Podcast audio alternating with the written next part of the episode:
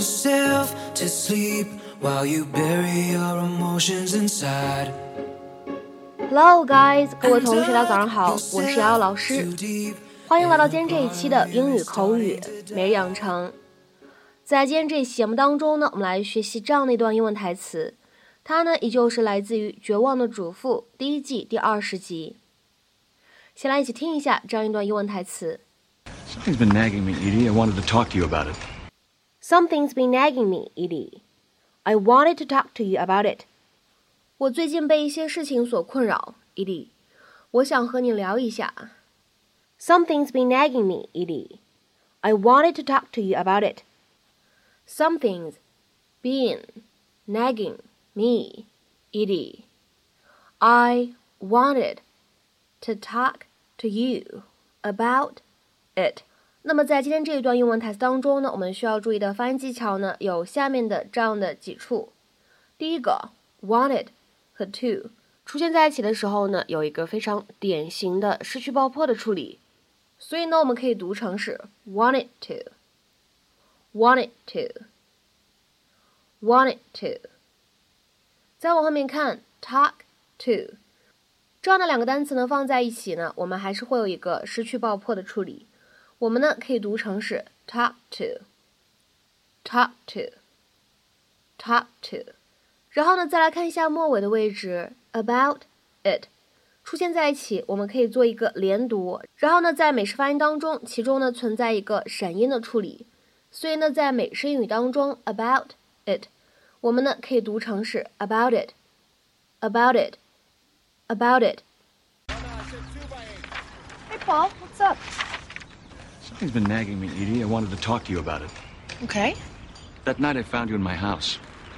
Why were you really there? Well, you know why. You came by to drop off your key. Some things were moved around in my living room. What were you looking for? What are you talking about? Do I have to call the police?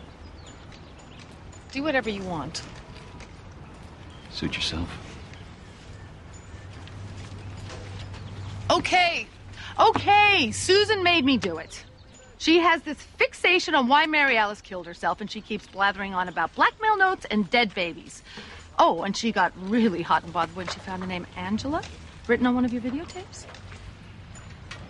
Did she find what she was looking for? No, you came home before she had a chance to watch the video. I see. She sort of thinks you're evil. Thank you, Edie.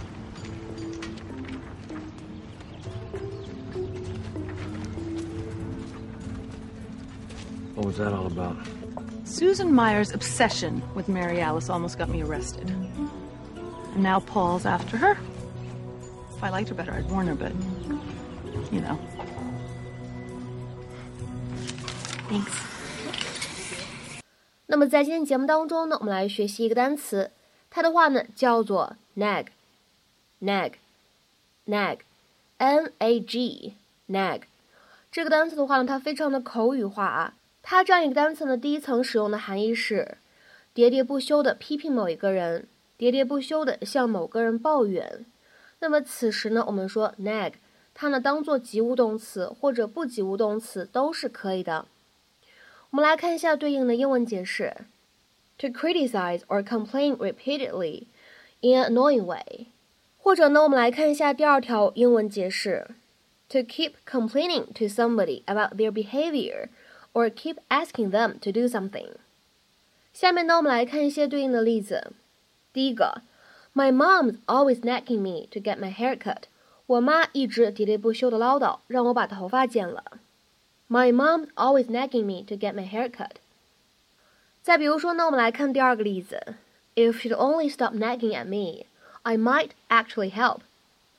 要是她能别朝我抱怨个不停，我可能还会帮她忙。If she'd only stop nagging at me, I might actually help。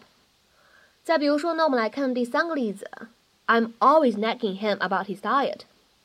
我总是跟他说他饮食习惯不行。或者呢，我们也可以翻译成我总是呢向他吐槽他的饮食。I'm always nagging him about his diet。再比如说，我们来看这样一个例子：She had been nagging him to paint the fence。她一直跟他唠叨个不停，让他把栅栏刷上漆。She had been nagging him to paint the fence.